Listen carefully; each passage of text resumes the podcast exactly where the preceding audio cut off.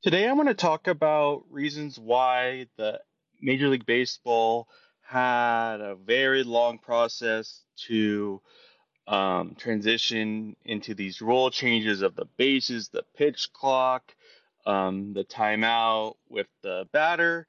And so to start off, some of you may know, but I, many of you may not know that until the 2000s, the American League and the National League had their own set of umpires. So until inter interleague play or the playoffs or World Series, they umped their own games. Like Major League Baseball was not affiliated, and now like Major League Baseball assigns, but it used to be a whole separate enterprise.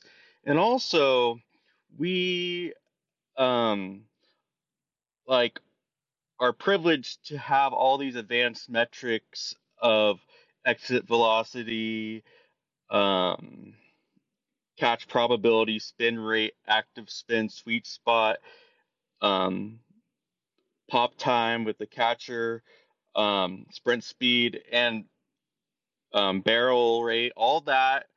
And there's so much more to cover, but you we were until like 2015, 2016, we couldn't have an accurate number. We could only approximate, and you wanna you don't want to make mass changes for players that will negatively affect them.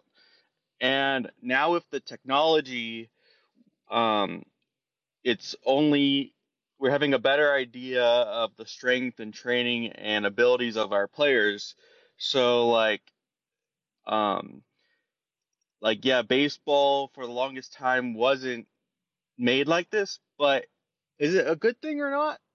That's another time for another day. But um, but we don't get all these launch angles or um, um, the rates and fun down to the nitty gritty of the outs above average um, and the hard hit balls like you know those 118.2 that um, rookie I think it was Oneil Cruz I believe that hit that like 118 119 off the bat in as a rookie. So like these um um factors will integrate into other things with um but yeah that's what i wanted to kind of bring up and um yeah i'll bring up more.